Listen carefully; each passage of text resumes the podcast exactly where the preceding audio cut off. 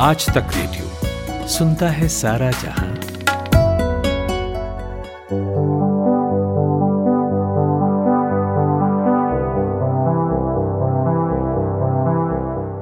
आज़ादी के बाद एक दौर था जब भारत के लोगों के पास खाने तक के लिए अन्न नहीं था।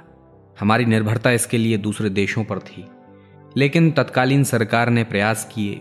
खेती के लिए आधुनिक मशीनें लाई गईं, ट्रैक्टर लाए गए। और यहाँ तक कहा जाता है कि राष्ट्रपति भवन और संसद भवन के आसपास की जो खाली ज़मीन थी, उस पर भी हल चलवा दिया गया, ताकि ज़्यादा से ज़्यादा उत्पादन हो सके। और आज भारत उस जगह खड़ा है, जब वो दूसरे देशों को खाद्यान्न निर्यात करता है। बावजूद इसके कि देश में खेती का रकबा लगातार घट रहा है, राष्ट्रीय स्तर पर सभी जोत का औसत आकार 1970-71 में जो दो दशमलव दो आठ हेक्टेयर हुआ करता था वो 2015-16 में आकर सिर्फ़ एक दशमलव ज़ीरो आठ हेक्टेयर रह गया है। लेकिन आपको जानकर हैरानी होगी ये तथ्य कि भारत में जितना अन्न उपजता है, उससे ज़्यादा बर्बाद हो जाता है और फिर भी लोग भूखे पेट रह जाते हैं। क्या कहता है आंकड़ा और इसकी वजह क्या है? क्यों भारत में फ़सलों का, अन्न का वेस्टेज बढ़ रहा है? इस पर आज बात करेंगे। नमस्कार मेरा नाम अमन गुप्ता है। आप पॉडकास्ट सुन रहे हैं और मेरे साथ आज बातचीत करने के लिए मौजूद हैं इंडिया टुडे में national affairs editor Rahul Shrivastava. तो राहुल बहुत बहुत स्वागत है आपका आज तक रेडियो के इस पॉडकास्ट में। जी नमस्कार।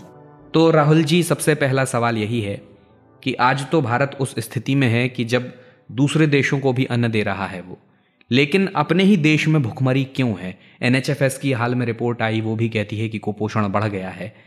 तो भारत में खाद्यान्न पैदा होने के साथ साथ बर्बाद क्यों हो जाता है? क्या कहते हैं इस संबंध में आंकड़े? देखिए, भारत में अगर हिसाब लगाया जाए तो सरकार एक दशमलव पाँच लाख करोड़ की अलग अलग तरह की फ़ूड सिक्योरिटी कार्यक्रम चलाती है। भारत के अंदर लाखों टन का अनाज और खेतों से आने वाली तमाम चीज़ें आती हैं। लेकिन अगर देखा जाए तो जो वर्ल्ड हंगर इंडेक्स है यानी भूख भूख का एक जो इंडेक्स बनता है, उसमें भारत 103वें नंबर में है, सिर्फ़ 119 देशों में, यानी हमारे से बदतर हालात में सिर्फ़ 16 के करीब देश हैं। ये इसके बावजूद कि हम अनाज के मामले में आत्मनिर्भर है, बल्कि एक्सपोर्ट भी करते हैं, ये इस इसके बावजूद कि हमारे पास एफजीआई के गोदामों में माल भरा और ठुसा पड़ा हुआ है, इसके बावजूद हालत यह है कि लोग भूखे हैं और लोग कमज़ोर हैं। एक हंगर है और एक न्यूट्रिशन दोनों का दोनों में क्राइसिस है हिंदुस्तान के सामने। अगर आप आंकड़े देखें जो सरकार के तो 2016 में एक पहली बार कायदे की स्टडी की गई। 2006 में जो काउंसिल फॉर एग्रीकल्चर रिसर्च है, उसने एक फॉर्मूला बनाया कि किस तरह से मेजर किया जाए कि पूरे देश में कितना वेस्टेज होता है। सिर्फ़ अनाज नहीं यानी गेहूँ चावल से आगे भी खेतों से बहुत कुछ आता है, दूध भी वहीं से आता है, मुर्गी भी वहीं से आती है फिशरीज भी उसी में आती है और आपकी सब्ज़ियाँ, फल और तमाम चीज़ें वहाँ से आती है। कितना वेस्ट होता है। 2016 में जो आखिरी रिपोर्ट आई थी, आप हैरान होंगे कि बानवे हज़ार छह सौ इक्यावन करोड़ रुपया हर साल इस देश में 2000 साल 16 में आका गया था कि वेस्ट होता है। आप सोचिए करीब करीब एक लाख करोड़ रुपया एक देश के अंदर चीज़ें खेत में, खेत के बाद ट्रांसपोर्टेशन, स्टोरेज और कंज्यूमर के दरवाजे पहुँचने तक करीब एक लाख करोड़ रुपए का नुकसान खेत से आने वाली चीज़ों का हो जाता है। बिल्कुल। तो राहुल, आपने कई जगह बताई जहाँ आकर अन्न बर्बाद हो जाता है। मैं ये समझना चाहता हूँ, सबसे ज़्यादा कहाँ बर्बादी होती है? कलेक्शन के टाइम पर स्टोरेज में या डिस्ट्रीब्यूशन के स्तर पर कहाँ ज़्यादा लूप होल है? देखिए जो आ, जो इसको किसी राय के लेने की जगह अगर रिपोर्ट को ही देखा जाए तो जो सरकारी report Indian council for agriculture research की है जो कि साइंटिफिक तरीके से तैयार की गई रिपोर्ट है वो कहती है कि भारत में चार से लेकर के सोलह प्रतिशत तक की रेंज है जिसमें खेत से, खेत में उगने वाली या खेत से आने वाली चीज़ों की वेस्टेज है। वेस्टेज को अगर वो देखा को देखें तो थ्रेशर में जहाँ पे कटाई होती है जब कटाई होती है किसी अनाज की या किसी खेती की, वहाँ से लेकर के कंज्यूमर यानी उपभोक्ता के दरवाजे तक जब सामान आता है, घर तक या खाने की टेबल तक, तब तक लगातार वेस्टेज होती है। और इसमें एक बहुत बड़ा हिस्सा है स्टोरेज का। स्टोरेज एक बहुत बड़ा इशू है। क्योंकि अगर आप आज की तारीख तारीख में देखें तो धान को लेकर के दो साल का मानक है कि दो साल पुराना अनाज रखा जा सकता है एफसीआई के गोदामों में। गेहूँ तीन साल का रखा जा सकता है। जब पिछली बार खरीफ की क्रॉप आई तो दो सालों का अनाज गेहूँ पहले ही पड़ा हुआ था और इस साल का अनाज जब आया, बम्पर क्रॉप तो सरकार के एफसी के पास जगह नहीं थी। आप विश्वास नहीं करेंगे कि जब नई क्रॉप आने वाली होती है तो एफसीआई जैसे संगठनों के माथे पे पसीना आ जाता है। क्यों? क्योंकि उनके सामने होती है बम्पर क्रॉप और जगह होती है सीमित। और इसको लेते हुए सरकार मानती है कि, और एफसीआई भी मानता है कि करीब ज़ीरो दशमलव ज़ीरो चार प्रतिशत अनाज जो है इन, उनके गोदामों में वेस्ट होता है। लेकिन अगर आप इसको छोटा मानेंगे कि ज़ीरो दशमलव ज़ीरो चार प्रतिशत क्या होता है? लेकिन जिस देश में मेगा टन में अनाज होता है पैदा मेगा टन यानी मिलियन टन की तरह की तर्ज पे वहाँ एक दशमलव भी बहुत बड़ी बड़ा अनाज का वेस्टेज माना जाता है। और इसका सबसे बड़ा कारण है स्टोरेज का एक कारण है इसीलिए प्रधानमंत्री ने काफ़ी ज़ोर दे करके इन फार्मिल के ज़रिए और दूसरे तरीकों से भी एक संपदा नाम की स्कीम चलाई है जिसमें पूरे देश में एक तो कोल्ड स्टोरेज और स्टोरेज को प्राइवेट सेक्टर को मिला करके बढ़ाने की बात की गई है। तो फ़िलहाल अभी इस पॉडकास्ट में एक छोटे से ब्रेक का वक्त है। आप कहीं मत जाइएगा अभी लौटते हैं। आज तक रेडियो अब सुनिए आज तक की मोबाइल एप्लीकेशन पर भी। प्ले स्टोर से आज तक की मोबाइल ऐप डाउनलोड करें। ऐप में आपको सबसे ऊपर राइट साइड में तीन आइकन दिखेंगे। उनमें से एक जो सबसे बीच में है वो है आज तक रेडियो का आइकन तो उसे उंगली से ज़रा सा छू दीजिए और खुल जाएगा हमारा पिटारा जिसमें क्या है? न्यूज़ तो हर जगह है, पर हमारे यहाँ न्यूज़ है सही कॉन्टेक्स्ट के साथ। खबर तो आ गई, पर खबर से आगे की बात क्या है? उसका एनालिसिस आपको हमारे यहाँ मिलेगा, और इस ठिकाने पर सिर्फ़ खबरें ही नहीं हैं। ज्ञान की बातें हैं, मज़ेदार किस्से हैं बतकही है, और और भी बहुत कुछ है, जिसका स्वाद लेने के लिए इस गली के चक्कर लगाते रहें। आज तक रेडियो कहते हैं इसे, सुनता है सारा जहाँ। ब्रेक के बाद आपका स्वागत है। आप पॉडकास्ट सुन रहे हैं। मेरा नाम अमन गुप्ता है। मेरे साथ मौजूद हैं इंडिया टुडे में national affairs editor Rahul Srivastava, जिनसे हम बात कर रहे हैं कि भारत में फ़ूड वेस्टेज क्यों ज़्यादा होता है। अच्छा राहुल, ये भी समझना चाहूँगा कि देश के किन हिस्सों में ये बर्बादी ज़्यादा हो रही है। क्या वहाँ जहाँ ज़्यादा पैदावार है, या वहाँ जहाँ ज़्यादा अन्न पहुँचाया जाना है, जहाँ पैदावार ज़्यादा नहीं होती है तो देश के तमाम हिस्सों में फ़ूड वेस्टेज का क्या कॉन्ट्रीब्यूशन है? देखिए, इसमें परेशानी का सबब जो सबसे बड़ा है कि जहाँ पे अनाज ज़्यादा होता है, जैसे पंजाब जैसे राज्य हैं, वहाँ पे एक इंफ्रास्ट्रक्चर खड़ा हो गया है कि, क्योंकि वो प्रैक्टिस में आ गया है कि किस तरह से अनाज का स्टोरेज होगा। लेकिन वहाँ पे भी परेशानी दूसरे तरह की है, क्योंकि अगर आपका अनाज हर साल बम्पर क्रॉप आती है तो आपके मानक के हिसाब से अनाज और तमाम चीज़ों को रखने की को पहले से ही स्टोर्ड है, नया अनाज कहाँ रखें इसके आगे अगर बिहार, उड़ीसा और जैसे गरीब राज्यों की तरफ़ जाते हैं आप, वहाँ परेशानी यह है कि वहाँ मंडी सिस्टम और तमाम सिस्टम इतने आगे नहीं बढ़े हैं। तो बहुत सारे लेवल पे देखा गया है कि एक तो किसान छोटे लेवल का है। छोटे लेवल का किसान होने के कारण परेशानी यह आती है कि किसान या जो अड़हती या बिचौलिया जो भी अनाज अपने पास रखता है वो छोटे स्तर पे रखता है मगर वो उसकी साइंटिफिक तरीका नहीं है उसके पास कि वो उस उसको अनाज को रख पाए।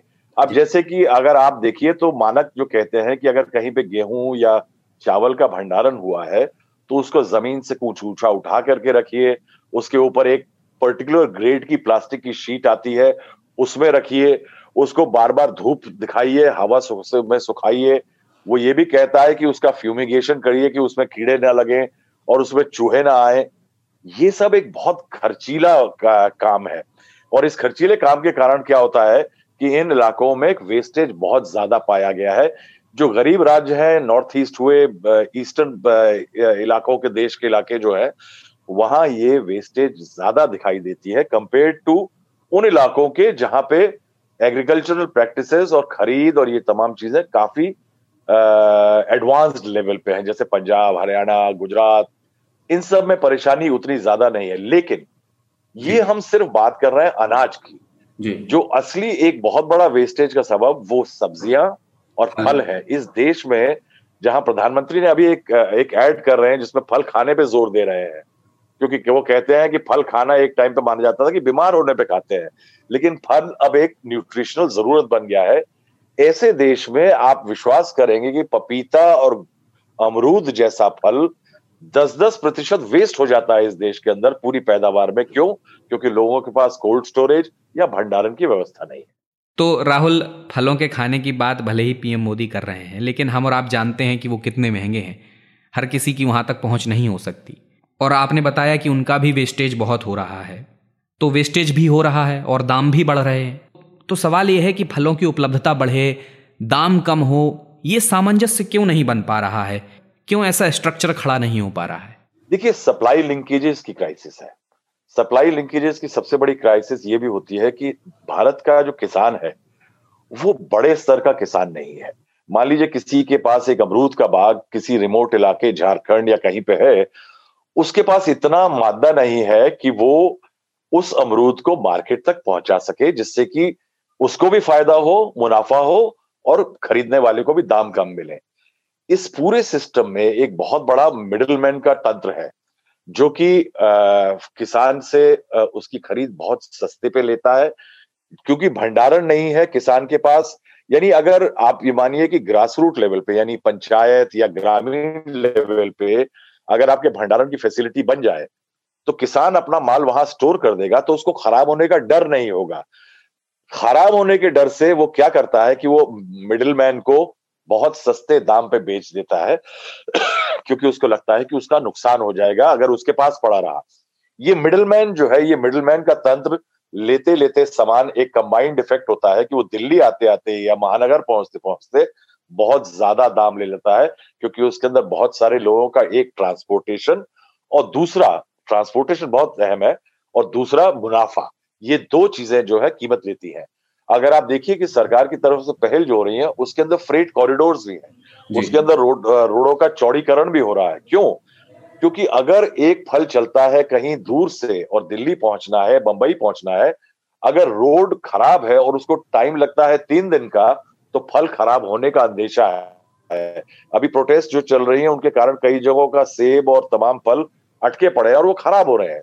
अगर रोड चौड़ी हो जाती है फ्रेट तेज ट्रैवल करता है तो खराब होने के चांसेस कम है और खराब होने के चांसेस का मतलब है कि किसान को मुनाफा हो सकता है और कंज्यूमर का की जेब हल्की हो सकती है। अच्छा राहुल ग्लोबल लेवल पर देखूँ तो क्या स्थिति है भारत की फ़ूड वेस्टेज के मामले में? देखिए भारत में किसान ने जो पिछले उन्नीस से लेकर के अभी तक कीर्तिमान स्थापित किया है, वो शायद अद्वितीय है। क्यों कहेंगे कि एक समय पे भारत जो उसके लोगों को खाने के लिए चाहिए था अनाज, उसको इंपोर्ट करता था और पीएल 480 नाम की एक स्कीम के ज़रिए जब बाहर से गेहूँ भारत के लोगों को खिलाने के लिए आता था तो एक बहुत शर्मनाक स्थिति थी। क्योंकि याद रखिए कि हमारा देश इतनी डाइवर्जेंट क्लाइमेट्स का देश है, जहाँ 46 तरह की जमीनी सॉइल क्वालिटीज हैं, जहाँ पे हर तरह का अनाज और तमाम चीज़ें उग सकती हैं। उसके बावजूद हम पीएल फोर जैसी स्कीम से बाहर से गेहूँ मंगाते थे। किसानों ने ऐसा हालत कर दी है कि अब इस देश में बम्पर क्रॉप होती हैं। अगर इस देश को जितना अनाज लोगों को फ़ूड सिक्योरिटी कार्यक्रम में खिलाने के लिए चाहिए उससे कई गुना ज़्यादा अनाज आज इस देश के अंदर किसान उगा करके सरकारों को दे रहे हैं लेकिन सरकारों ने जो का जो एटीट्यूड रहा देखिए किसान के लिए ना तो इरिगेशन क्रिएट किया गया अभी हाल में ही ऐसे हालात हुए हैं कि यूरिया पे लठ चलने बंद हुए वरना आपको याद होगा कि कुछ साल पहले तमाम जगह पे हम्म। किसान यूरिया के लिए खड़े होते थे और पुलिस का उनके ऊपर लाठीचार्ज हुआ करता था बीच में सुचारू हम्म। हुआ है काम आ, लेकिन जो आज भी मामला तय नहीं हुआ है। किसान अगर आज विरोध कर रहा है और कह रहा है कि मुझे एमएसपी की गारंटी दो, मुझे ये गारंटी दो कि मंडिया, मंडियों में जब प्राइवेट सेक्टर से पास जाऊँगा मैं तो मेरे को लूटा नहीं जाएगा। तो कहीं ना कहीं किसान के सामने जो एक भविष्य की आशंका होती है, वो खत्म नहीं है क्यों? क्योंकि अगर उसके खेत के पास एक भंडारण हो तो वो अपने अनाज को उसके अंदर रख सकता है, अपने खेत में जो पैदा किया है, उसको उपज को रख सकता है। उसके अभाव में सबसे बड़ा जो नुकसान किसान का होता है कि उसके पास ये ज़रिया नहीं कि वो बाज़ार तक पहुँच सके, क्योंकि वो छोटा या मझोला किसान है और चूँकि वो बाज़ार तक नहीं पहुँच सकता है, लोकल लेवल पे उसकी खेती की उसको कभी कीमत मिल नहीं पाती, क्योंकि या तो वहाँ के लोग उसको उस खरीद, ज़्यादा पैसे देने में सक्षम नहीं खरीदार, या जो उनसे खरीद करता है, मझोलिया या बिचौलिया जो भी है, वो इस लेवल पे करता है कि वो अपना मुनाफा बढ़ाना चाहता है, किसान को कीमत नहीं देना चाहता। जैसे कि बिहार और यूपी के ईस्टर्न इलाकों में, बंगाल में तमाम जगह पे आप देखिए तो बहुत खेती खत्म होने के टाइम पे बहुत सारे अड़ैती किसानों के दरवाजे पहुँच जाते हैं कि बाज़ार में सरकार ने सत्रह सौ रुपए क्विंटल तय किया है। आप ऐसा करिए, आप बारह सौ में हमें दीजिए, हम यहीं से दरवाजे से उठाएँगे और ले जाएँगे। किसान सिर्फ़ इस डर से कि बाहर ले जाने की उसके पास मादा नहीं है और चूँकि वो आ, उसको पास बाहर ले जाने की जगह नहीं और खराब होने का डर है तो वो एमएसपी से पाँच सौ रुपए कम तक में अनाज अढ़ैतियों को या मझोलियों को दे दे बिचौलियों को दे देता है।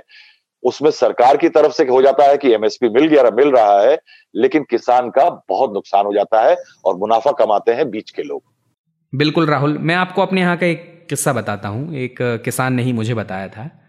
ये सीज़न चल रहा है मटर का और खूब मटर होती है। तो होता क्या है कि ख़रीदार जो है वो सुबह खेत पर आता है। मटर देखता है कि मटर आपकी कैसी है, अच्छी है, बढ़िया है, ये ये दाम आपको हम देंगे। आप शाम को मटर लेकर मंडी में आ जाइए। किसान ने मटर तोड़वाई, शाम को मंडी में लेके गया। अब होता क्या है, जल्दबाजी में आप जिन लेबर से मटर तोड़वाते हैं, वो उन्हें अपना पूरा करना है तो हमारे यहाँ झल्ली बोलते हैं। उसको झल्ली को भरने के चक्कर में वो कई बार ख़राब मटर भी, आप ध्यान नहीं दे सकते इतने बड़े खेत में। तो ख़राब मटर भी डाल देते हैं जिसमें दाने नहीं होते हैं। और वहाँ मंडी में ले जाते ही वो जो ख़रीदार होता है, वो भाप लेता है कि ये झल्ली जो है ख़राब है। और वो उसी पे निगाह बनाए रहता है। उसमें से उसने एक मुट्ठी मटर निकाली और दिखा दिया कि भाई, अरे, ये तो बिल्कुल बेकार है। अब इसमें कितनी सारी ऐसी होगी? ये तो तय नहीं हुआ था, ये हम दाम नहीं दे पाएँगे। तो मजबूरन वहाँ आकर किसान को समझौता करना पड़ता है। दस, बीस, पचास जैसा हो, उस हिसाब से कम करना पड़ता है, घाटा खाना पड़ता है अपने हिसाब से। तो ये स्थिति है। अगर जैसे आपने स्टोरेज की बात की, अगर वही स्टोरेज अगर उसको वहाँ मिल जाता है, उसके पंचायत में, उसकी जगह पर, नगर क्षेत्र में जहाँ वो रहता है तो दिक्कत नहीं आएगी। मेरा सवाल यही है कि क्यों वो भंडारण की व्यवस्था सरकार नहीं बना पा रही है? क्या दिक्कत आ रही है? और कैसे हो पाएगा इस दिशा में काम? देखिए, इसमें सबसे बड़ी क्राइसिस है कि कभी भी कृषि को समग्र रूप से देखा ही नहीं गया। भारत में तमाम फॉर्मूले बने, तमाम स्कीमें चली, जो कि मैं कहूँगा कि पीसमील बेसिस पे चलाई जाती हैं। अगर आज की तारीख में हम 2020 में हैं और हम आज भी ये बात करते हैं कि किसान को उसकी उपज का पैसा नहीं मिलता आप ये बताइए कि क्या हिंदुस्तान के अंदर कोई ऐसा बिज़नेस है जिसके अंदर आपको ये नहीं पता कि आपको रिटर्न क्या मिलेगा? कृषि एकमात्र ऐसी चीज़ है जिसमें आपको पता ही नहीं कि आपको रिटर्न मिलेगा भी या नहीं या रिटर्न रिटर्न कैसा मिलेगा। हर एक चीज़ जो आप बाज़ार से खरीदते हैं उस पे एमआर एमआरपी लिखा होता है कि मैक्सिमम रिटेल प्राइस और किसान को यह गारंटी नहीं होती है कि वो उसको मिनिमम सपोर्ट प्राइस क्या मिलेगा। इस सब के अलावा ये भी है कि कृषि एक बहुत बड़ा राजनीतिक मुद्दा है। कृषि का राजनीतिक मुद्दा होने का कारण यह है कि सड़सठ प्रतिशत भारत आज भी गाँव में बसता है और इस वजह से वो राजनीति का सबब तो बन जाता है, लेकिन उसको कुछ मुहैया नहीं कराया जाता है। अगर आप देखें तो इरिगेशन की हालत जो है आज से दस साल पहले करीब भारत को, अगर पूरे देश को एक इरिगेशन के मामले में, सिंचाई के मामले में आत्मनिर्भर बनाना था तो करीब पंचानवे हज़ार करोड़ की ज़रूरत थी बड़े तौर पे। लेकिन आज तक ऐसी कोई स्कीम नहीं हुई है। अगर आप देखिए तो 2008 के करीब में पहली बार मनमोहन सिंह सरकार के टाइम में पहली बार इस चीज़ पे बातचीत हुई कि भंडारण सुधारना होगा और एक स्कीम चलाई गई स्पेशल जिसके तहत करीब आज की तारीख में 100 क्विंटल 100 लाख क्विंटल के करीब पे जमी लाख टन के करीब पे स्टोरेज बन पाए हैं। जिसके कारण शायद आज एफसीआई को थोड़ा सुगम हो गया है अपने अनाज को बचा करके रखना। नरेंद्र मोदी सरकार ने आने के बाद इस कोल्ड चेन फ़ूड प्रोसेसिंग और भंडारण को लेकर के काफ़ी एम्फेसिस दिया है। मैंने जैसे कहा कि संपदा नाम की एक स्कीम चलाई भी जा रही है, लेकिन आप देखिए कि उसको लेकर के आज विरोध भी हो गया है। क्योंकि प्राइवेट प्लेयर को लेकर के किसानों और तमाम लोगों के मन में आशंकाएँ हैं कि ये अनाज को स्टोर करेंगे और जिस समय पे अनाज मार्केट में आएगा, उस समय पे उसको रिलीज़ कर देंगे, जिसके कारण मार्केट में अनाज की कीमत जो नया है, उसकी कम हो जाएगी और फिर वो अपने स्टोरेज में भरने के लिए अनाज खरीद लेंगे। तो ये बहुत सारी आशंकाएँ हैं। तो मैं ये कहूँगा कि इसमें एक संवादहीनता है किसानों के साथ कि जो पॉलिसी बनती है, वो किसानों के लिए बनती है, मगर किसानों के साथ नहीं बनती।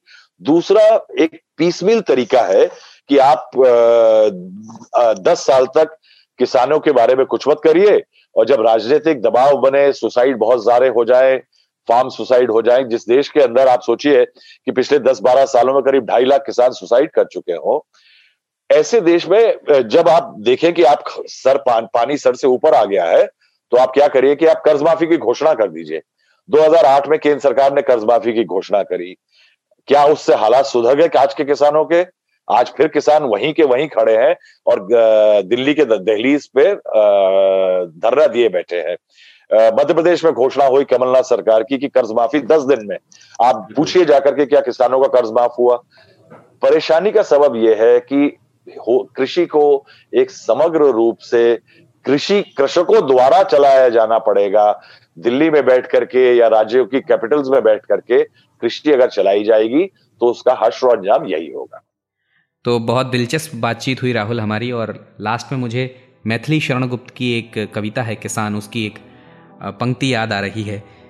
वो इस तरह है कुछ कि हो जाए अच्छी भी फ़सल पर लाभ कृषकों को कहाँ? खाते खवाई बीज ऋण से हैं रंगे रखे जहाँ। तो बहुत बहुत शुक्रिया राहुल। इस तमाम बातचीत के लिए और हमारे पॉडकास्ट का हिस्सा बनने के लिए। हमारे सुनने वालों से मेरी दरख्वास्त है कि अगर वो कोई सुझाव देना चाहते हैं, इस पॉडकास्ट से संबंधित कोई शिकायत है उनकी तो आप हमें रेडियो एट आज तक डॉट कॉम पर लिख कर भेज सकते हैं। इसके अलावा सोशल मीडिया पर हम हैं, वहाँ पर भी हमसे जुड़िए। अमन गुप्ता के साथ थे आप। इजाज़त चाहूँगा। नमस्कार।